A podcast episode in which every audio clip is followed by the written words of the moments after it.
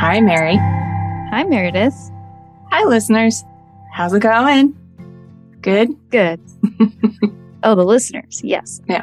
I'm happy for them. And if they're not, then hopefully this episode will put a little bit of brightness in their day. Yeah. A little spring in their step, I think. All right. We're continuing our interview series. And today we had on Tim Lowery, who is the TV editor at the AV Club. He'll tell you himself what he does. He is the one that I get my freelance assignments from, and he's a super cool guy. Yes. Has some cool show experiences from throughout the years. So that was really fun to talk to him about. It's fun to just talk to like a fan. And I feel like that's what this conversation is. Oh, yeah. I love that. I love that for us. And like I said, super cool, super nice guy. Being a freelancer is wild. So I had never actually seen his face or spoken to him before this interview, though I've written stuff for the website and we've emailed a lot. So this was kind of a treat. That's great. And I hope it's a treat for you to listen to as well. I hope that comes across because it was very joyful. All right. Ready to Yeah. Yeah, we can. go into the episode, right? hmm Hi. So why don't you tell us a little bit about yourself? For my job, I work for the AV Club. I work with you a lot, Meredith. You're one of our great freelancers. Um, I'm the TV editor, so I do all the TV stuff. I live in LA. I've lived here since 2017, and that's about it. My job and my location are apparently all I have to say about myself. How did you get to know the music of Wilco? So I was actually thinking about this last night because it's kind of a weird story. In the fall of 2001, I was a freshman at a college in Milwaukee, Wisconsin, and I came down to um, see the White Stripes play this club in Chicago. And I was waiting in line to get in, was really excited, and I had heard about Wilco. I knew they had come out with something, but it like wasn't released. I like pretended to know what the cool stuff was. My friend's like, "Hey, that's John. He plays bass in Wilco." And I had no idea really who Wilco was, but I had heard of them like, oh yeah, I know. They're great, but I like this, you know, playing like Mr. Cool Guy. Also, I'm not sure if that was even John there. He might have been pointing to some random dude. I wouldn't know. I didn't know anything about Wilco. But I do remember after that conversation, finally listening to them and being like, oh, I shouldn't have been ignoring these tips. And then I feel like over the next year, the summer after that, I think the album actually came out, Yankee Hotel Foxtrot. And by that point, I was already like deep into Summerteeth and being there and all that good stuff. And yeah, it came really fast. Once I heard Yankee, the dive into the two previous records came really fast for me because I hadn't heard anything like it. So convoluted way of saying I pretended sort of to know who they were, even though I didn't, but I'm very glad I eventually did dive in. I like that story very much. Are you from Chicago? Yeah. Oh, so do you have any kind of Chicago related Wilco experiences? Chicago related experiences. Yeah. I mean, I saw them at Lollapalooza in 2008 on the waterfront. That was really cool. I used to know somebody who did this guitar strap company in Chicago that wasn't actually that far away from where their loft is. Did Jeff's like owl print. Um, I don't know if he still does that, but he definitely did it around like, Is that like 07, 08, Souldier straps? yeah. How do you know yeah, that? I have the John one. I'm a bass player, so I have Oh, the very John cool. Stirratt one. That's amazing. yeah. Um, yeah, they're like a really cool couple and they just like made those in their garage and that's super cool. I have one of those too. Which one do you have? I don't have a Wilco one. It's a dead stock from something Jimi Hendrix wore in like 68 for one of his straps. Whoa. So that's my one cool thing on a very not expensive guitar. uh, so that was like a big thing. I remember going to where they made those. And when you live in Chicago for a while, you understand where their loft is. And that just being kind of magical, thinking that they at that point had recorded an album there and wrote those cool songs there and created stuff. And it's just like a really normal part of Chicago. It's not the super cool thing, or at least back then it wasn't. It was just a building you'd go by, you wouldn't even know. That seems to speak to the ethos of the band and why a lot of people stay with them, I think, a bit. My last Chicago y thing was I went to a party once and I'm 99% sure Pat was there. And I remember all my friends and I were like, that is so cool. Why is this guy here? But none of us could go up and talk to him. It was a lot of like young men staring at a slightly older man that we thought was cool and not being able to be like, hi, how are you? Yeah, no super insidery things, but it was definitely whenever there was a slight, even tangential run in, it was kind of a big deal for me. I hate to say people's stories from them because you never know if it's exaggerated, but that's a, definitely a thing like running into people who ran into people from that band when you live there. Because they sort of are like weird celebrities, even though they're not famous, famous. It's like, I feel like in Chicago, if you're a band that can only be a band, you don't have to have another job. That's a huge, huge leap. And they were definitely one of the only ones to be able to do that. Yeah, music, music is tough. People have been saying for years, like Spotify pays nothing for streaming. It takes what is it, Mary? It's like 10,000 streams to make a dollar or something like that from one of your songs on streaming. It's outrageous. Yeah, it's crazy. It's like the one industry where they seem to have taken, well, we can go on tour and make money that way. And they're just like, okay. And I don't mean to say bands were like, okay, they didn't have a say in it, but it seems like there's a union or they tried to do that with actors. They would have been like, wait, hold on. Seems very backwards to me. Do you have a favorite Wilco tinged memory?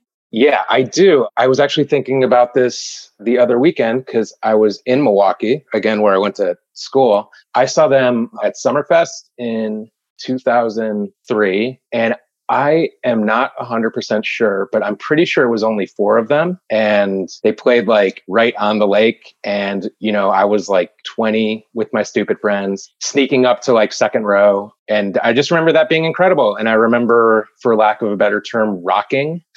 I felt like there was some definite teases to, they might have played, at least that's what you said, off Ghost is Born, but there was definitely some of that like Neil Youngy guitar vibe. And I thought that was the coolest because I'd never really seen Jeff do like lead stuff. And I remember being so shocked because I was thinking, oh, it's Wilco. And now people love that record. It was like the record of the summer, the summer before. It was just like pared down and super good. And they played like a bunch of being there stuff. And yeah, that would be my favorite show memory. I was able to see Jeff twice play at University of Illinois by himself in almost like a classroom arena. Like it made sense that he would play there. There were enough seats, but it was also like you're sitting at a desk almost. And I remember those being really special too. But yeah, those would be the, the rocking one would be Milwaukee 20 years ago. And then the less rocking, moving ones would be University of Illinois. So then this question, Wilco shows up in TV and film a fair bit, and TV is your professional realm of experience. Do any of their appearances or needle drops stand out to you as particularly good or bad?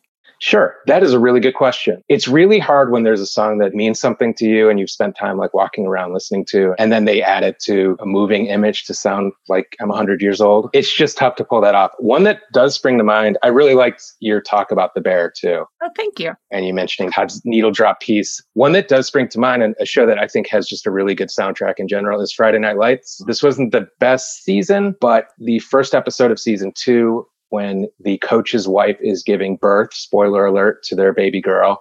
They play um, Muzzle Bees, and it goes from like the pretty intro to the distortion. And I thought they used it just beautifully. That would probably be, I mean, it's hard. That oneer episode of The Bear when they use Kidsmoke is pretty incredible. I guess it would be those two. But I remember really liking Friday Night Lights and it's a show about football. So everyone's like, that sounds stupid. And then they would watch an episode like that and be like, oh, they have like Wilco and the ponies on this show. What's going on? And it's a, it's a cool show. That one stands out to me of being like pleasantly surprised that they used that song so well. That's really cool. I never got into Friday Night Lights. It's, this is not a Friday Night podcast. It's great. I think you might like it. I probably would. There's so much TV, as you know. Too much. Yeah. You're like way too much over TV. I know. I think people think I'm some expert on all TV and I'll be at a party and they'll be like, oh, have you seen? No, I have not seen that. The next question we have is Do you have a favorite Wilco song or album? Great question. My favorite song I think it might be She's a Jar. I remember hearing that song, and there's a lot of songs on that record that are so weird because it's so pretty, but it has these really ugly lyrics thrown in. And I think during that period, I could name another band that was pulling that sort of stuff off. And so when I was younger, like 19, 20, I just remember playing that song over and over. Don't know what that says about me, but uh, I thought it was really pretty remarkable lyrically. Favorite album probably now is I go back to just the first one I heard, Yankee Hotel Foxtrot.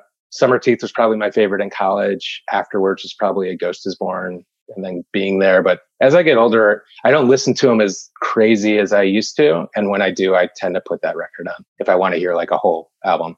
It's a good one to pick. It's pretty good. I had a friend that said the opening track is better than most good albums. And I think that's a good way to put it. The lyrics really hit, sound really hits, it sounds new. Yeah. Yeah. So, last question we have for you is what are you listening to these days? It doesn't have to be Wilco. Oh, Yeah, cool. So, speaking of Chicago, and I want to make sure I got the band name right. The artist name is Hazel City. If you remember the band Twin Peaks, it's one of the guys from that band. Twin Peaks are really incredible Chicago bands. I really love them. And this is much more like soft and singer songwritery, which they weren't super well known for. And it's really pretty music. There's great duets. Also very much loves the city of Chicago and is part of that scene there. That would be my big rec.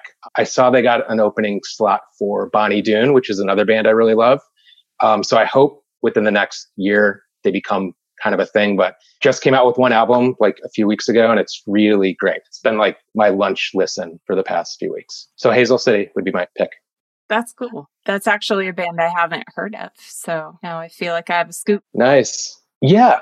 They played a show at the Hungry Brain, a small place in Chicago, and my brother's friend sent me just an audio recording of being there. And I was like, what is this? And he's like, oh, it's this guy from Twin Peaks. And then I listened to this shitty just iPhone recording all the time. And then they finally started coming out with music. It's really good. I highly recommend it.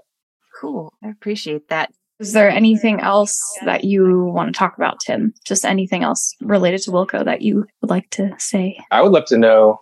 I assume both of you have been fans for like a long time. Where are you at with the band now? Like, what's your relationship? Do you obviously you started a podcast, so do you like always see them, always up on the Jeff and Wilco news? Is that accurate? I've seen Wilco twice in 10 years. I don't follow them like a lot of people do. I just have always appreciated their music since I first heard it when I was about 12. Really have loved their music and love to hear what they're coming out with because it's always new and exciting. And then I just like admire the band just as seems like genuinely good people. And from people we've talked to, that seems to be true, which is really awesome. And how Wilco tends to find and gather other really talented creative musicians and artists because they just love to support small businesses. And we just enjoy Wilco as a conglomerate of artists and people.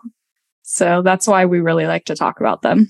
I would definitely agree. It's funny because I've always loved Wilco. I haven't seen them that much live either. And there are definitely those people who follow them from location to location and always park in the front row. We're definitely not able to do that. It would be nice, but also kind of a big time commitment, right? The thing I kind of love about our podcast is we're really big fans, but we're not really out here to prove that we're the biggest fans. You know what I mean? So when I asked you to be on and you were like, I'm not an expert, I was like, that's perfect because neither are we. I've read things. Mary's read things. We have our own personal unique experiences with Wilco, but that's kind of the best you can ask, really, I think.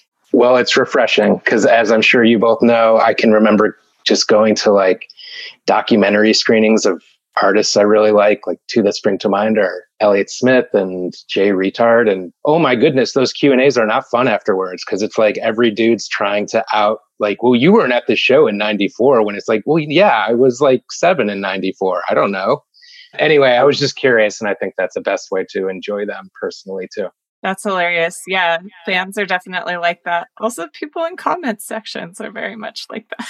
oh, yeah. Uh, there's no the at the beginning of the title. yep. Yeah, that's how they are.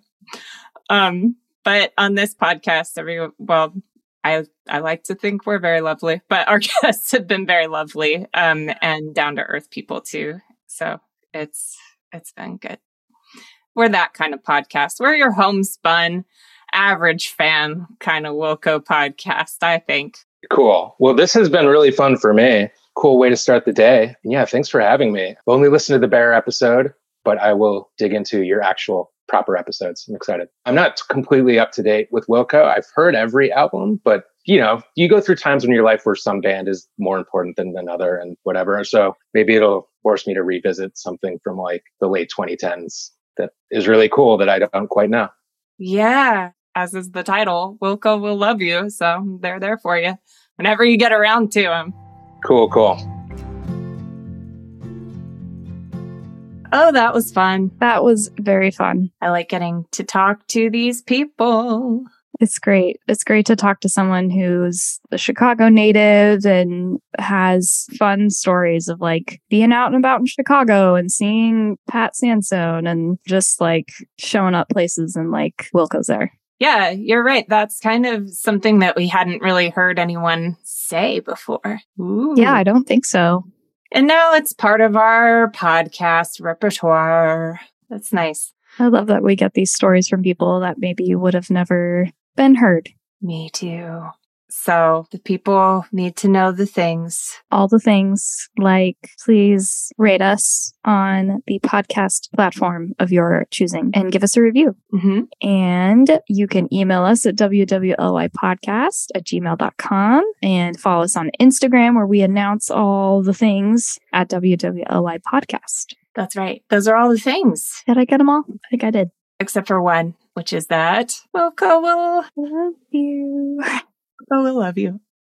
hmm They will. They will. Ta-da! I liked that you described it in the end of that interview. Like another way to think of Wilco will love you is like Wilco will be there whenever you're ready. Hey, you haven't listened to the most recent album yet? No big deal. It's still going to be there. They made it for us. I liked that kind of addendum to Wilco will love you as a phrase. That was good. Well, thank you. This is some nice feedback for me from my co-host. well, thank you, Mary. Alrighty then. Bye. Bye. Wilco Will Love You is co hosted by me, Mary McLean Mellis. And me, Meredith Hobbs Coons. It is edited by Greta Stromquist and Meredith Hobbs Coons and hosted by Simplecast, with theme music by Adam Nash. Be sure to subscribe wherever you get your podcasts so that you don't miss an episode.